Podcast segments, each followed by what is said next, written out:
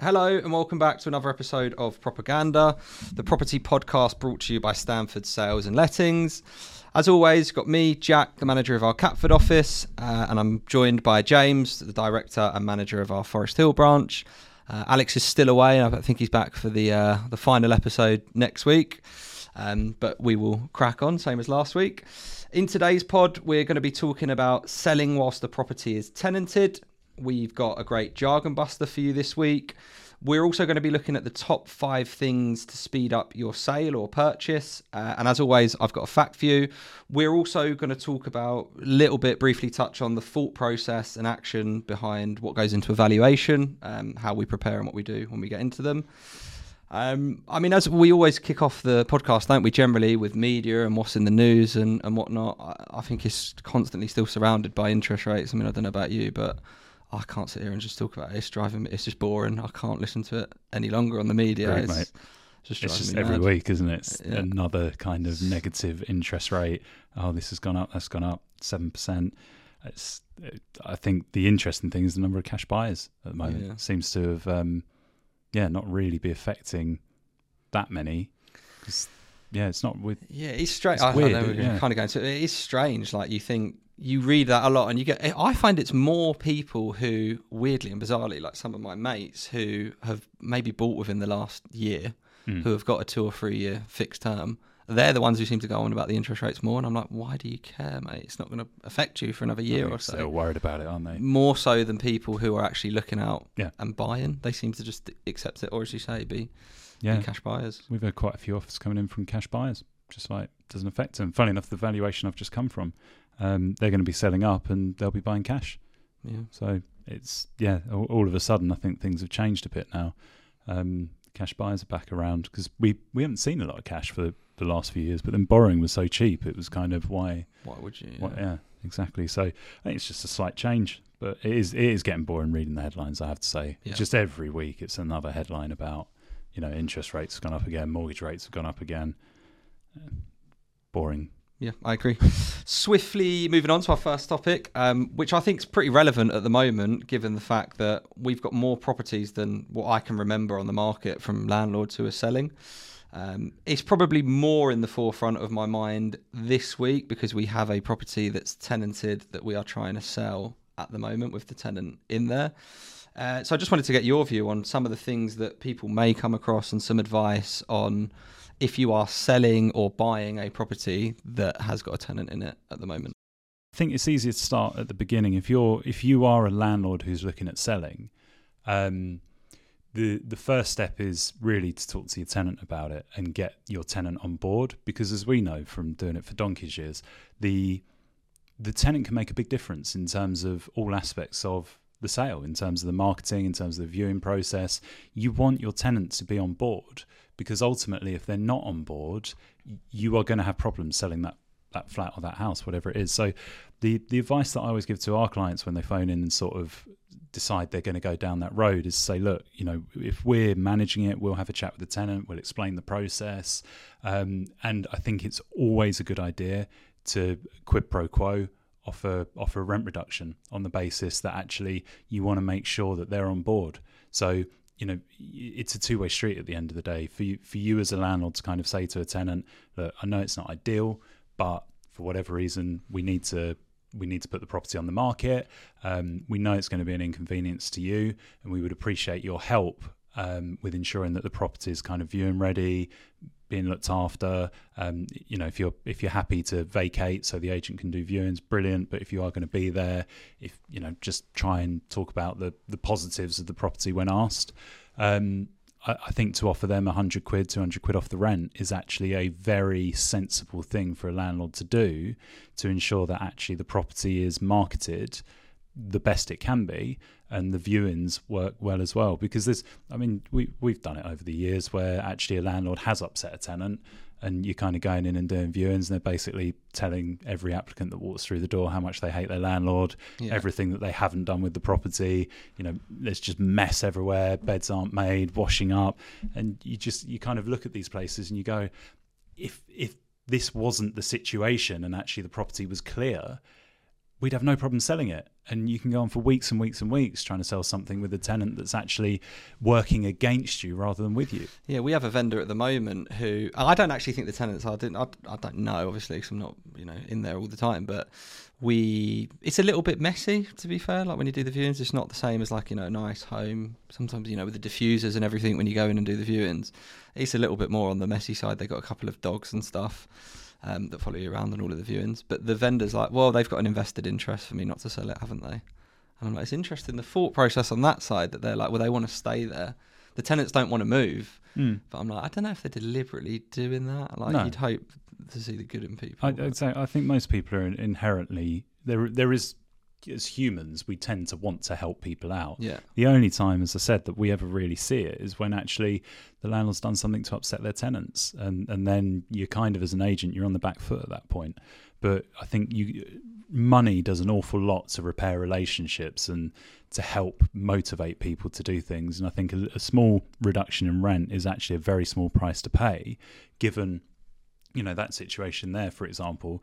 You know, it's hard to quantify, but I've definitely looked at properties and gone, you know, we if we let if, if we put this on the market while it's got a tenant in it versus while it hasn't, you could be looking at fifteen grand difference between the offer prices, for example, because and that's the difference. It's a hard one though, isn't it? Because what if you, and this is what I always find with the ones that are tenanted, is when people say, you know, what do you think should I do with the tenants in, tenants out? Mm. I'd say it always largely comes down to the tenants, but yes. There's also an element of it where you might have a landlord who, you know, the interest rates that everyone keeps talking about mm. have gone up, or they're on a variable rate now. They can't afford to have that property empty. Like they literally just physically can't afford to do so. Yeah. Yeah. So they're kind of at the mercy of but that's, having that. That's why I say that a rent reduction actually generally wins people over, because if you are in that situation, it's a lot easier to take a couple of hundred quid off and actually still have the tenant in there, still paying a rent, still paying the bills. So rather than having it sitting vacant, and at least hopefully as a result of that, you've got them on board, they're keeping the place as tidy as they can, and and at least you're you're sort of doing the best that you can out of the situation. Whereas the ones where actually, you know, they're they've just increased the rent on the tenant, haven't done anything, you know, haven't told them what the plan is, all of a sudden estate agents on the phone to them like, oh, can we come around and do a valuation? Yeah. They're like, what? You, you know, do get it, don't you? When yeah. you do the when you do the valuation, you get, because quite often you'll go and meet the tenant directly. Yep. And the landlord will say to you, or whoever books it in at the office, there'll be a note that says, "Don't want to spook the tenant." Yeah. And it's like, well, what? And and I get, I do get that though, because for some people they just need to know the figures before yeah, they yeah. can make a decision. So I do, I do understand that, but I also think that you need to be honest with people. Like, it's one thing getting an agent round and doing the valuation just so you've got a figure and kind of saying to them, "Look, please, you know, just just go in and say you're looking at it for a remortgage or something." Thing. Um, but it's another thing when it's kind of like, oh yeah, yeah, we want to go ahead. Particularly, you know, it's different if we're managing it because we've got the relationship with the tenant. But yeah, if I find it's that a lot easier, when yeah, I do as well. But if it's a property where actually, you know, we've we've not found the tenants, we've had nothing to do with it, and the landlord kind of instructs you and goes, right, get it on the market. There's my tenant's details. I've had it where I've rung the tenant, and the tenant's got no idea. Yeah, you know, I've rung them thinking yeah. the landlord's had a whole conversation with them. They're like, yeah, yeah, just contact my tenant. They'll they'll open the door and let you in for photos. And the tenant's gone to me, what, landlord's selling. Who are you? Yeah. It's like, yeah.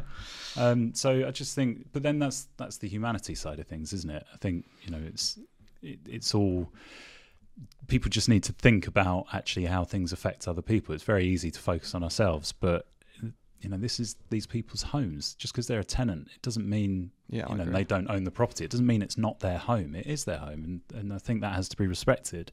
And as long as you do that, I'd say in most cases, actually, it works out all right.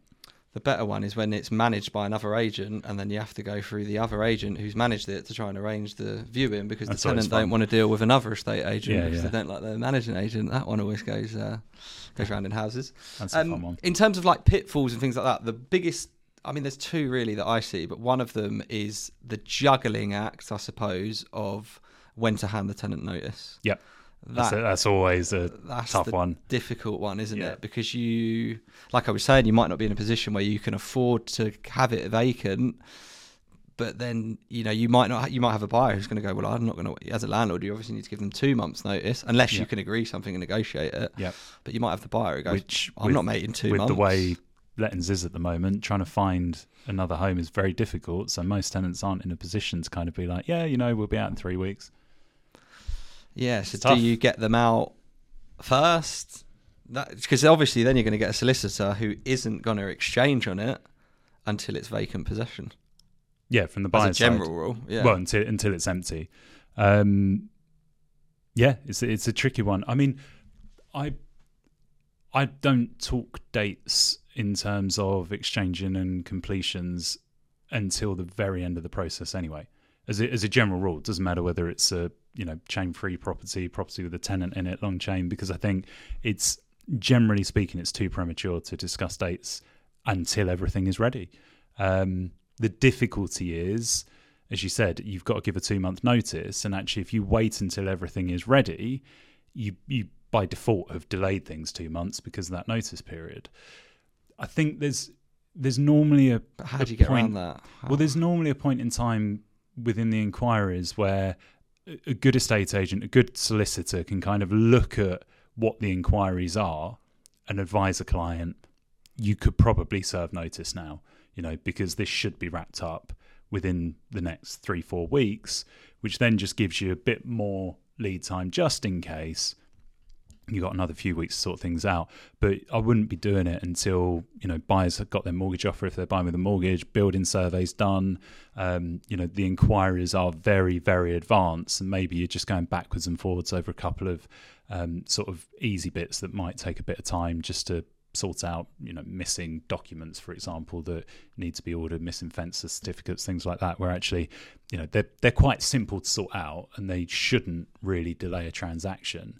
But I think if you do it too prematurely, yeah, unfortunately, you you end up in a situation where it you could end up with no tenant, no income for two months, which actually for a landlord who's then on higher mortgage rates and all the rest of it now could become quite uncomfortable. Yeah, yeah. So, but it's, it's a very tricky. They're the main two I see, really, to be honest with you, is as a seller and a buyer is, um, yeah, the trying to know when to hand in notice and the vacant possession. They're I mean, they kind of tie hand in hand, don't they? But what do you mean by vacant possession? Well, so when the te- they won't allow the tenant, you won't, they won't let you exchange until the tenant's moved out, will they? Because oh, what yeah. if you exchange on it and then the tenant goes, "Great, I'm not moving out." As you just said, it's yeah. hard to find somewhere. At the I minute. mean, that's that's just about the property being vacant. Um, yeah, which most solicitors, as we know, if not all, um, these days won't do it, even with the signed document from the tenant saying, "You know, I, I confirm that I will leave by said date." They still don't do it. Um, yeah, so it's a very tricky one because it is an it's a faith kind of um, game, isn't it? In terms of both sides have, have to have faith with each other. The buyer has to have faith that the landlord is going to serve notice um, within a reasonable time frame, because inevitably at the moment, you know, they're they're going to have their own concerns about expiring mortgages and all the rest of it after it's been through that process. And the landlord has to have faith that the tenant is going to exchange once the tenant's out and not leave them sort of stuck between a rock and a hard place. Right, so right, yeah. it's it's a very tricky one. It probably is one, as you said, it's one of those few sort of situations that we deal with where it is a bit of a leap of faith rather than actually based on um, any sort of, you, you are taking a risk, simple as that. You know, it is a risk, and but you you got to do it. There's no other way. I generally find with the tenants, if you've been a good landlord, they're pretty good, the tenants, as a general rule. Like you say earlier, you know, if you've Quid been... Quid pro quo. Yeah, exactly. Two-way yeah. street. I, I generally find that. Them ones are a lot easier to kind of deal with. Yeah. Um, to get them through. And yeah, I'd be honest, most of them you get... I say to all of our landlords who list, don't hand them notice, you know, until we are quite far throughout the process. Because yeah. some people go, I'm going to list, I'll hand them notice. And you're yeah, like, whoa, so no, no, no, whoa, no, no. Whoa, don't do that. We haven't even got you an offer yet. Um, and sometimes if you don't get it actually under offer, I suppose the rental market, you know, is busy. And if you're in a position, you could always like look to re-rent it. I said to a few people at the moment, look, we, we'll try and sell it. If we can't get the money that you need or the figure that you need, the rental market is very strong at the moment. So let's, yeah. let's look to re-rent it. Yeah, it's nice that the option's there. But as you said earlier, you know, for some landlords, actually even the re-rental isn't an option because the figures just aren't there, yeah. even with the increase in rents. You know, if rents may well have gone up, you know, thirty, forty percent, whatever it is. But actually, if your mortgage costs have gone up by more than that, which depending on your exposure, they could well have done, doesn't matter. It's still not worth if it. it. I don't know if you know the answer to this, but say if you were in a situation then where everyone just said, "Oh, okay, let's just exchange, let's go through it, let's do it." Mm. The tenants are still in there, but they're ha- they're nice enough; they're going to move out. Mm. If say you then exchange on it, that then completes. Yeah. What? Who? What, that's down to the new owner to get the tenants out. not the old landlord. Yeah, it'd be the new owner's problem. Yeah. The new owner owns the property.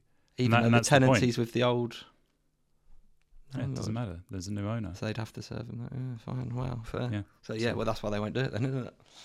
Well, they they won't do it because if the tenant stays on, it instantly puts you in breach of your mortgage terms yeah. if you're buying on a residential. So from the solicitor's point of view, it's yeah, a massive, it's massive risk because yeah. they're the ones who are giving the client the advice that they can exchange. Mm. And then that tenant doesn't move out. It's well, who, who do you think is going to suffer the consequences yeah. of it? It's going to be the solicitor. You you told me we could exchange and it would all be fine. Um, just something I thought, we'd, I don't suppose this is a massive big topic that we'll cover in detail, but I just thought it'd be quite interesting for people who, you know, a lot of you meet a lot of people who are like quite intrigued when you're an estate agent or mm. certainly a valuer, and they're like, how do you do that? How do you get to those yep. valuations? I thought it'd be quite interesting to give a, a bit of an insight, a bit of, I don't know, behind the scenes as to what actually goes into a valuation before you go and value it. I'll just make it up as I go along, mate. yeah. yeah. Oh, you got so many reviews. But no, like, I think I, I think some people do. To yeah, be I, fair. I, I yeah. do. They do, or they must look at it and just go, "I'm just going to add." Yeah, but I did Excellent. one earlier where um, a client said to me the previous estate agent they'd had in had been looked around and kind of had basically said, "Oh, you know, this is so different to anything I've seen. Um, I can't give you a figure. I need to go away and do some more research." Was it different? It's a two-bedroom conversion flat. And that's the one that always gets me. Yeah, they just don't know, do yeah. they? And then it's I, like, I've got to go back to the office and ask yeah. whoever for a bit yeah. of advice. It, it was a strange conversation, put it that way, um, hearing that. Because it was just two-bedroom conversion flat. I mean, they, they messed about. They sort of converted the loft space, um, not done it with building regs. So it's a kind of loft room in inverted commas. So it is it is slightly different, but not different enough that you couldn't kind of put a value on it. If you've, if you've sold a couple of properties nearby over the last six, eight, weeks, whatever it is, you kind of, certainly for me, it wasn't, I didn't think it was a particularly nice flat, but not a difficult valuation. I would say it's very, very, I can't even think of an occasion where I've gone to one and thought, I don't know the price of that. Yeah. You know, don't get me wrong, you you do all of your research beforehand, don't you? You look at all of the comparables, what else yeah. is sold in the area, et cetera, et cetera, but it's very rare, unless you had a completely unique one. Like, it'd be good if Alex was here, because he valued one in Hither Green, didn't he? He's obviously valued there for like six, seven years, gets them all like bang on. And he was like, I actually had to walk away from it. I was like, I need to do a bit more research on it. And he's obviously done his research first, but he's like, I need to see it yeah. to do it. It was the old, um, was it the old hospital? You know where the Meridian South is? It was like the house thing. Oh, yeah, that yeah. Was that there. was a really, the gatehouse. That was about a year ago. Yeah. Yeah. Still on the market. Not with us. No, but they but also put it on they for went one hundred with grand a more than unique Alex. specialist. Yeah, than Alex um, said. And lo and behold, it hasn't and sold. I think it came off like three hundred grand more. Yeah. Yeah, there is a, I mean, there's one or two that you've been in that spring to mind. What's the maddest one that you've ever, can you think of anything to mind? Springs to mind, like the mad, I don't know if maddest is the oh, right mate, term. I, but... I went into one recently, which was, I've never seen anything like it. it so it was a conversion flat again. Um, and it had been, it was like Frankenstein's monster, the way this thing had been extended. It was just like an extension on an extension, different levels. There is no way it had any building regulations. The layout was just, you kind of walked, it was like a maze. But then I got out to the back, there's a raised concrete platform, a sheer drop of about eight foot, and just this underground cellar that was absolutely full of water. Um, it was just, it was nuts. It's one of the weirdest properties I think I've ever been Did into. Did it come on? No, I, it was a repossession. I kind of phoned the guy oh, and said, right. I, I actually don't know what you want me to do with this. Going back to what I was saying earlier about... When you say like the maze, about, was it all like internal windows? Yeah, there was so internal... Like, yeah, yeah, exactly, yeah, yeah, exactly that. Um, but it was a repossession and, and the guy was kind of like, oh, what do you think it's going to get? It was like, knocked down? That's what I think, that's what it needs. Um, because it was... I kind of looked at it and was like, I'm I'm not actually sure that this is... structurally sound. Um it was that bad. yeah. um I kind of said, I I can't do anything with this. You need to go and get a structural engineer to look at it first and foremost and actually decide whether or not this should be standing. And there was an upstairs flat in there as well who'd also converted the loft, and the basement wasn't original, so they built the basement. Was it the same owner for upstairs? No, no, no. It's a different owner. When when I had to, I went round there for the repossession the first time, and the tenants were still in there, and they opened the door. Sorry, the owners were still in there. Opened the door, and the guy's just got a Ducati motorbike in the middle of the hallway. Nice. It's just, I mean, I know that obviously in London you're worried about your sort of pride and joy, yeah, but in the middle, middle of, of your hallway. Big hallway then? No. Uh, that was, that was, he's trying to climb past it to to show the guy around. Yeah, it was, it was just an absolute... I've, yeah, I've never seen anything quite like it. And to be honest, I'd be quite pleased not to see anything like it again, because yeah. it, it was horrendous. We had one in the Corbett estate, which was a double-fronted one. And you always obviously do, I mean, you, I'm very thorough before I go and look at them. I'll always Google view it, comparable. Is there extensions? Is there not? You know, look at everything. You've got a good idea. Well, even if you've not sold one maybe on that road with an extension, well, that one on the road down had an extension, or we sold the one there without the extension. So you've always got a good idea as to what it's going to be.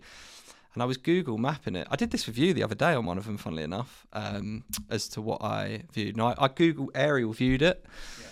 And I was like, what is that in the garden? It was like this thing. I've just like never, I couldn't work out what it was. I'm trying to get on like the three D view. And it was like, it was like an outbuilding, but it was massive in the garden. It was this, it was round and it had like a spiral roof. Like it was the weirdest thing I'd ever seen. I was like, I don't know what that is. So anyway, like it looked pretty big, but not like. Is it a folly? What's a folly? A folly, um, they used to, Go on, fin- finish the. I'll yeah. come back to what folly so, is. But... there's one for your jargon buster. Yeah, yeah, yeah. And I, um, so I went round there and I was like, yeah, look, I'll, I'll have a good idea. Do you know what I mean? It's probably an outbuilding or something. I'll be able to work out in my head as I'm valuing the rest of it. When I get to that, I'll have a pretty good idea what it's worth, and then I'll add that on, yeah. and then that's where you land at the valuation.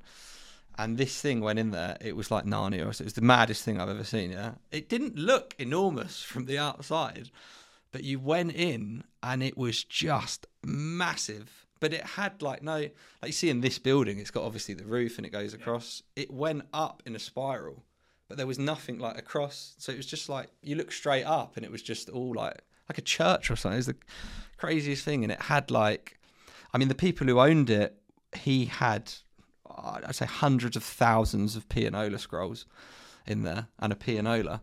And you went in there and like one of the, he had a few pianolas. I think that's what they did. It was like playing pianolas and stuff. And I was like, what have I taken? Where am I? What have I walked into here? So I was like, I can't. And I think it just then started spinning me this out where I was like, I don't know what I've walked into here. Like literally like Narnia. And then I walked out and I was like, yeah, I'm going to have to come back. Like that was one of them where I was like, I'm going to have to come back to you. And I rung Ben, our director, and was like, oh, I've just been into the craziest. I need, I can't even think.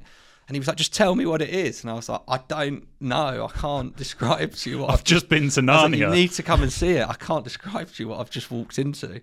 Um, so that was a weird one. Did you go and see it? Yeah, yeah, yeah, oh, yeah. Right, okay. Couldn't work it out either. Nah, I think he did. And then I was like, I've got an idea. And then he was like, yeah, you probably say X amount, blah, blah. Right. Um, but that was a very strange one. And they still didn't sell it in the end. It was weird. They were like, they'd agreed a sale in Scotland and... they'd agreed to be able to move their pianola scrolls into Scotland, but not sell that either. It was just like the most random valuation I've ever been on. And I was like, yeah, it was annoying as well. Cause I was like, it's definitely like an expensive one. And I was like, I just, I don't, and I thought whoever, whatever agent wins that. And maybe we were a little bit too honest where I was like, look, I just genuinely, I don't know. I thought whatever agent wins that, they're winging it. You just, no one's going to know. It's such yeah. A, you do occasionally get those, don't you? Where you look at it and you're like, we yeah. can try this. Yeah, it's so unusual. Up. The right person on the right day. Yeah, and um, sometimes you do get them, don't you? Where you go like, mm. I'll maybe ring you or Alex or yeah. somebody and go, oh, you know, there's one I'm not too sure. What do you think? It's like, you know, lick your finger and put it in the air. Yeah, try and figure it out. Yeah, so we. I, I saw one a few years back where it was just. It was one of those where they they'd spent an absolute fortune on it. But you know when you kind of see people have spent money, but every decision they've made has been wrong. It's yeah. you're, you're like, you've obviously spent money on this, but why did you do that? And you've obviously spent money on this, but why did you do that? And yeah, though I find those quite um, they're difficult. Quite tri- they're difficult yeah. conversations because you get other agents that walk in like, oh, it's fantastic. Yeah. You kind of standing there going, I really feel uncomfortable because the price I'm going to tell you is going to make you very unhappy. Yeah. But also this is so unique to your taste that trying to get someone else to buy into it just isn't is very unlikely to happen. So you're almost having to value it in the same way you would value something that hasn't been touched for thirty years because you know whoever buys it is going to want to rip it all out and start again. Um, the one that I always remember like that was um, where they redid it was on the road by our Hither Green office, remember? And he redid the, he was like, we value, I think either you valued it or Ben valued it. Maybe you was away. I'm pretty sure it was you. Mm. You valued it and they was like, we're going to put a new kitchen in. You was like, don't do it. Whoever buys it is going to put in a new kitchen, put in a new kitchen. Do you remember they installed a cherry red kitchen? Oh yeah. And he, um, we sold it in the end and he was like, that's going to sell it. I think he was even like, put that as the front photo, the yeah, kitchen, yeah. That's what's going to sell it. And we're like, you know, fair enough, each to their own and the taste, but you know, it's not everyone's cup of tea. It's not like a neutral kitchen, it's quite bold. And then we sold it, didn't we? And then like the buyer was like, I think I did the viewing. He was like, I'm going to rip that straight out. And yeah. I was like, oh, please don't tell yeah. him that. Yeah. I was like, just keep that quiet. And then he drove past, didn't he? And it was in the skip. Yeah. And he came in our office ranting at us. I was like, well, I've, we've not bought it, have we? It's not, it's not down to us. You could have saved yourself yeah. twenty. I think he spent a lot of money on that kitchen as well. Yeah, probably. Um, But yeah, it is interesting. One thing that I always do with evaluation as well is, and you can't really put a figure on it, but the neighbours, it's hard, isn't it? Yeah, you've got to look at the neighbours though. You have to, because you know anyone who's going to... But would you value it at the same amount? Say if you've got two neighbour, beautiful houses either side, but the, you've got another one where there's a H M O next door and there's yeah. a, I don't know, it's all run down next door, decrepit. That's a good question. What do you reckon's easier to sell? Scruffy house with beautiful neighbours either side, or beautiful house with scruffy neighbours either side? A scruffy house with beautiful neighbours. Yeah. They say, don't they? Always buy the worst house on the best mm. street, not the best house on the worst street. Yeah, true. Is what they always say. That's so it. Yeah, I'd say that one. But I would go, I, if I was valuing it, I'd be quite honest with them and say, look, these are the comparables. There is obviously an issue here with that neighbour. Yeah. The H M O is the big one around where we are. H M Os are becoming you more know, of a problem, aren't they? That's the big one yeah. where you you tend to probably value it at the same, but you'd just be saying, look, just be aware, the offers might not be, you know, you might... It's harder to sell. Yeah, yeah. As soon as there's a H M O next door, it's harder to sell. Yeah. I agree. It's still, we still price the same, but there's no doubt, like... You get less. Yeah, you get less offers yeah. as a result, because people are just like, no, I don't want to live next to a H M O. The problem is, though, with the whole neighbour thing is that there's nothing actually to stop um, your your neighbours selling anyway. Or doing it anyway. Yeah. You know, even when you do move in, you live next door to lovely people, there's nothing to stop them sticking it on the market and an investor buying it and converting it, or them doing it themselves. So it's, I mean, it's it's one of the London risks, isn't it? We've, we've kind of always said about when people kind of raise issues with, oh, the neighbour's about to do an extension. It's like, so? At least you know, a party it, wall there now if you well, ever want to do it. At least you know what they're doing yeah. at this point, because the truth is you could have bought it six months ago, and actually, six months down the line, they're like, right, we're going to do an extension. And at least now you know what's coming, rather than it being a surprise. And ultimately, once it's built, to anyone new, they don't know anyone anything different. Yeah, we sold one to next door to a H M O, and we struggled with it. We, you know, it's a beautiful house, but we did kind of struggle with mm. it a little bit. To be fair, the people weren't selling it because of that. The thing that we had the problem with is it was midway through. So it hadn't actually become a H M O yet. Right. They were doing it up. Okay. And to be fair, the vendors were like, look, he's like not like your typical developer. He's knocked on our doors. Like, I've got others in the like in the estate. Yeah. Everyone who I rent to, they're all of a very high quality. I've got everyone in on like, you know, I know the rental market's mad, but like twelve hundred quid a room or whatever it was. Yeah. So he's like, they're all professional people who I'm getting in here. And the guys who eventually bought it, the um husband or boyfriend, whatever, he's like, mate, I used to live in like a house with my uni mates. A H M O of professional people next to it is nothing to me. I'd yeah. much rather live next to that than then, next to yeah. you know, the house that we lived in as students. So yeah. I'll, I'll easily take that. Yeah, fair enough. Um, cool. The jargon buster, or anything else you wanted to add? On the valuation side of things? Yeah, anything? Yeah, I think just a bit of advice really for people in terms of when they're when they're looking at sort of values. There's the information's actually all out there. Um You can very easily, as a buyer or a vendor, I think in most cases, determine roughly what the value of the property is. one hundred percent. By having a quick look in your local area. You know, most of us have an idea anyway. Start at that figure and just see what the competition is, and start, you know, compare your home to, or the home you're wanting to buy, to what else is out there. But what you do need to remember, and I think what a lot of people forget, is they will base their value on the list price. the list price doesn't mean anything. You want to be looking at actually the stuff that's under offer. So just yeah. make sure you tick the filters, see the stuff that's under offer, and then you can actually have a look and kind of go, well, you know, mine mine is very similar to this one that sold. Uh, there's another one that's on fifty grand more that hasn't sold. You know, that's telling you an awful lot as well. Um, it obviously isn't worth as much as that if it's been on the market for months and months at one price and it's fifty grand more than all the other comparable properties. Well, it, it isn't worth that money. Um, so I think it's it's a good exercise for people to do, both in terms of vendors when they are looking or trying to sense check what agents have said, particularly at the moment where there's, I don't know if you're finding it, but we're finding it down here. I mean, just the one I did earlier, there was a fifty grand difference oh, yeah, on a yeah. on a two bedroom flat between the two agents, you know, myself and the other in. one. Yeah, but I, I did one the other day, mate, where there's one hundred seventy-five grand difference between the price on on a house, you know, a bog standard. Yeah. Two and a half bed house, one hundred seventy-five grand difference between mm-hmm. all all the um, agents' prices. So I think it's really important that homeowners and buyers actually just have a look for themselves and kind of see what they think the property's worth based on the competition, and particularly the competition that has sold. Because reality is, anything that hasn't sold shouldn't really form your basis for for value, because it's not sold. I say to everyone I value with, I will ask them, what did you think in your head before you had anyone yeah, round? What did you think? And they'll say, and I will generally say, look, if I've said what you're thinking, it's probably bang on. And if mm. you look at that from a buyer's point of view, they've got the same information as you, so yeah. they're not silly. Yeah, absolutely. But yeah, uh, the jargon buster this week, probably a bit relevant given what we've been talking about earlier, uh, is protected tenant. Yep. What does uh, protected tenant is different from most of the more modern tenants. So basically, they're, they're tenants that are protected under legislation in terms of essentially the, the nuts and bolts of it is, as a landlord, if you have a protected tenant, you can't move them out. Um, simple what, as why? that. Why? Because they're protected. It, what, what? So you can't you can't serve them notice. Um, they have a legal right to remain in the property. How do you, why? How do you get that? Because it, it... Have they got to have been there for a certain amount of time? I think it's nineteen seventy-seven when the legislation came in for protected tenants. Um, it, it's just about the point in time when when they rented. Oh, so right. un, under the Act, they are protected by the provisions of that Act, which ultimately mean a landlord essentially can't move them out. Um, and they are also um, protected from the rental point of view in terms of the value as well. So the landlord can't just up the rent on them. They they can get incremental increases.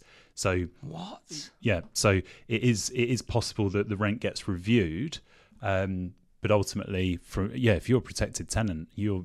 I mean, you. What? And that's only if you've been in there since nineteen seventy-seven. It the legislation came in for the specific protected tenants of today. In right. no, I think it's nineteen seventy-seven. Don't quote me on it. Um, But essentially what, what it means is, as, as a landlord, unfortunately, the, the result of it is, A, you can't move the tenant out of your own accord. You have to wait for them to give notice. And I'm pretty sure they it also passes on to the next generation. So what are you going to do then? If, um, sorry, what, go on, go on. What, go on. What, so what are you going to do then if you're, you've got that property? Let's say there's a mortgage on it. Mm. You've had it on interest only. It's now gone up to six percent, seven percent that we keep hearing. Your interest rate's gone through the roof. You can't afford the mortgage, then it gets repossessed. Most people that have protected tenants, the properties have been passed down from one generation so to the next. Mortgage on it. Right, very, right. And also because the nature of protected tenancies has an impact on value. You don't value a property that's got a protected tenancy, or you shouldn't be valuing a property that's right. got a protected tenancy um, at, this, at the same market value as the neighbours that doesn't. So you, you have to do an adjustment based on, it sounds brutal, but the age of the tenant. Yeah. Um, so the older the tenant is, the higher the value of a property. Say, I don't know if you know the answer, this is my head's just spinning thinking about all of this, but say you then, which is probably what the listeners are thinking, yeah. but say you then, a bit morbid, but say that was me that owned it and I died. Yeah. I had no mortgage on it. Yeah. No family to put. Who gets the, does the tenant then get the house? Or? No. It's like any other asset where um where where there is no family or no will, and it, it would just eventually get sold. It'll go, they'll chuck it in auction and someone will have to buy it, but it will be someone yeah it'll be someone who then takes on the property with the tenant in situ, in the knowledge that you can't move them out. That is crazy. Well, I've never come across that, and I've worked you in have this industry. What, what, what you one? have not not directly, but um there was a house in Hither Green that we sold. um I won't, I won't name the road, but red door, ceiling fell in at one point. Um, and that that was a protected tenant. They the reason why we ended up with the sale ah. um, was because it was a protected. But it was vacant. Yeah, she passed away. Oh, no, she didn't pass away. She she left. She just walked out one day. She wow. sent she sent the owners who had inherited it from their. So that was a trust property. They they'd inherited I it from I just yeah, it from their vacant. granddad, I think it was, um, and couldn't do anything with it. And she she literally walked out one day. Apparently, just shut the door, sent them a letter, say that she she was leaving, and wow. they kind of went, oh. Okay, but she wouldn't let them in to do any works, apparently. So the whole time, and that's one of the things with well, the protected tenant. Well, the, the, one of the issues with protected tenants is because they are generally older people, um, there's a lot of misinformation and misunderstanding there. And, and we see it quite a lot where actually they the tenants think that if they let the landlord in to do works, yeah. they're going to increase the rent on them. So they put up with no no heating, no hot water, you know, holes in the roof because they're paying such small rental amounts. It's like a glorified squatter. Yeah, in a lot of ways, yeah, it is. Um, it's mad. I've done ten years, I think I've been in this industry now. Never knew that. There you go. Fascinating. Learn something new every day. But yeah, they obviously, you know, over over the next few decades, they will probably all, most yeah, of them will kind out. of come to an end and mm. fade out. Absolutely. So it won't be such a sort of big topic. But um, yeah, it's it's a very... interesting one, and I, I know we've got um, my in-laws' friends um, are are protected tenants in a flat in Chelsea, and pay. Yeah, I think of worse places. Yeah, yeah, no, absolutely. I mean, they mate the rent they pay is ridiculous. How do I become one of these protected tenants? Yeah, good luck with that in Chelsea. Well, we'll see. With the way tenancy legislation's going, we might end up back there at some point. Yeah. Um, but it's yeah, it, it is very interesting when you meet people who are protected tenants and you kind of talk to them about their rent. It's nuts. Wow. It's absolutely nuts, some of the rents that these people yeah, pay. Yeah, I bet that is. Tuppence. Mm. Talking of that red door that you were saying, a little property fact for you. Did you know in Scotland, apparently, if you are mortgage-free, you have a red front door? What? Yeah. I've tried to verify it from... Someone from someone was, Scottish. Yeah. uh, and they hadn't necessarily heard of it, so I don't know how factually correct it is. But yeah, I read if in Scotland, if you've got a people who go mortgage-free or bought it in cash, put a red front door on. Is that just like a th- showing off thing or something? Well, yeah, like not so. everyone Ego. does it, but some people do to yeah. kind of, you know, look at me. But then I was like, well, you're not going to stop anyone painting their door red, is it? So No, I mean, my mum's favourite colour is red, so, so her front door is red. Oh, so it's that protective still... tenant. Yeah. yeah.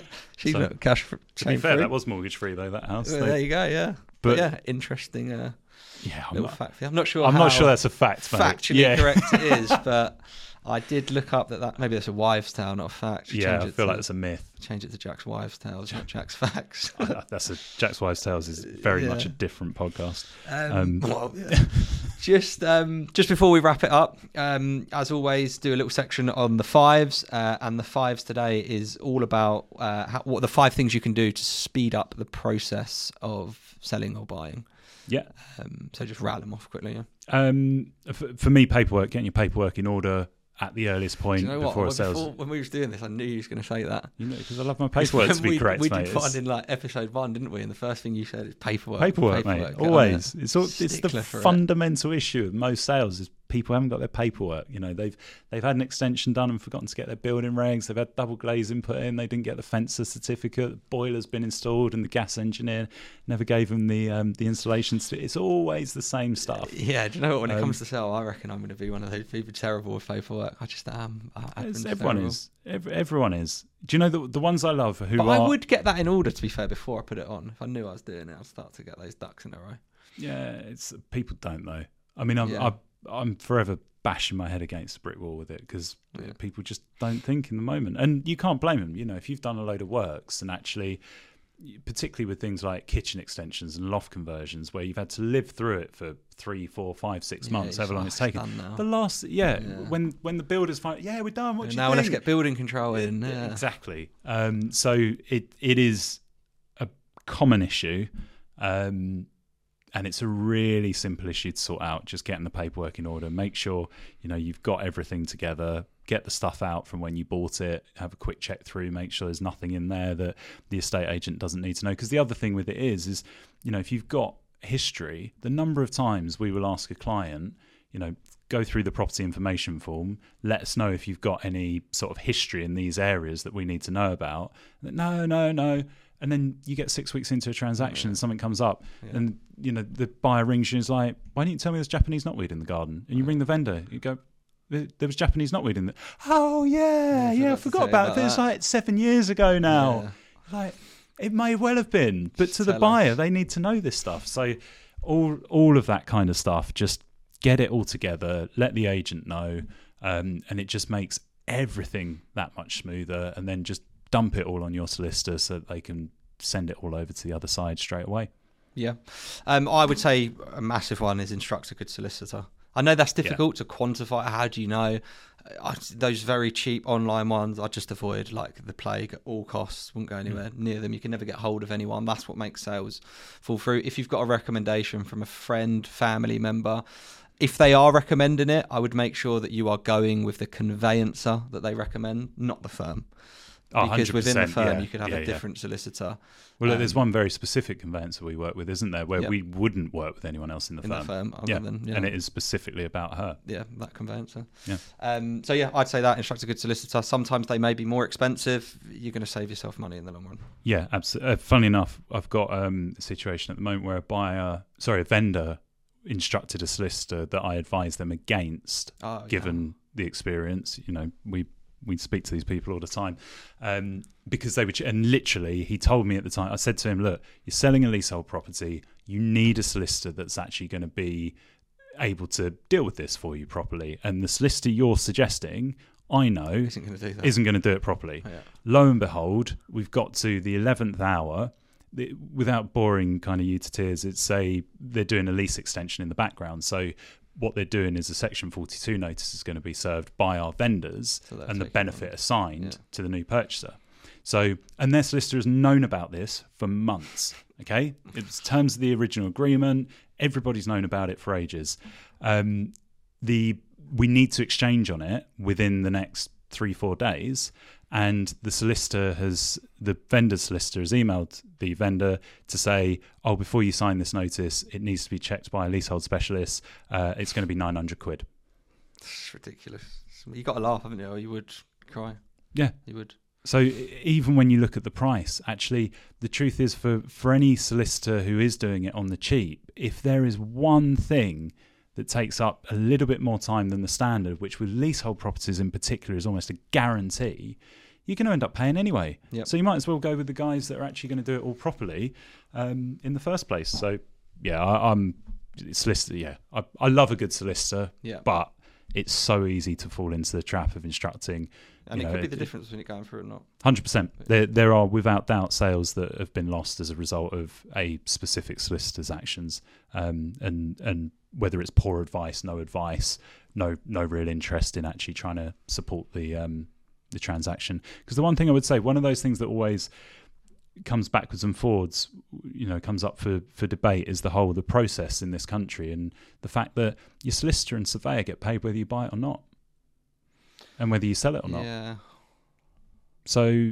You know, people talk about, oh, the agent is is only doing it so that the deal gets done. Well, the truth is, yeah, absolutely. But at least they're trying to make sure the deal happens. Yeah. With the solicitor and the surveyor, truth be told, where where is their motivation? Well, they're paid regardless. Some who don't get, if you get like... You can get the insurance, insurance and yeah, stuff. And yeah, absolutely. And, and it's not fair to suggest that, you know, every solicitor and surveyor is more than happy for a sale to fall through, but there is I do think that there is a fundamental issue with the fact that they get paid whether it goes through or not um yeah. in in nineteen cases out of twenty, if not more. Um so yeah you know the estate agent isn't going to get paid unless it goes through, but at least you know they're going to put the effort into it. Uh, number three, I think uh, the mortgage side of things, just looking at specifically from the buyer's side now, um, if they can get their ducks lined up on the mortgage, that's really, really helpful. Um, we all know that you can't submit a mortgage application until you've found a property, but you can get in touch with a decent mortgage broker or your bank, whatever process you go, and actually get the ball rolling, get to the point where you've got your illustration, you've looked at, you've chosen your lender, um, and actually you're you're pretty much there. And then it, it's one of those ones that I don't understand why people don't do it straight away. But as soon as the offer's accepted, submit your mortgage application. Just yeah. get it, get it done. Tick the box, you know, and move paperwork. on. Well, yeah, yeah, of course, it's paperwork once again. But also, at the end of the day, you're not buying that property until you've got the mortgage offer.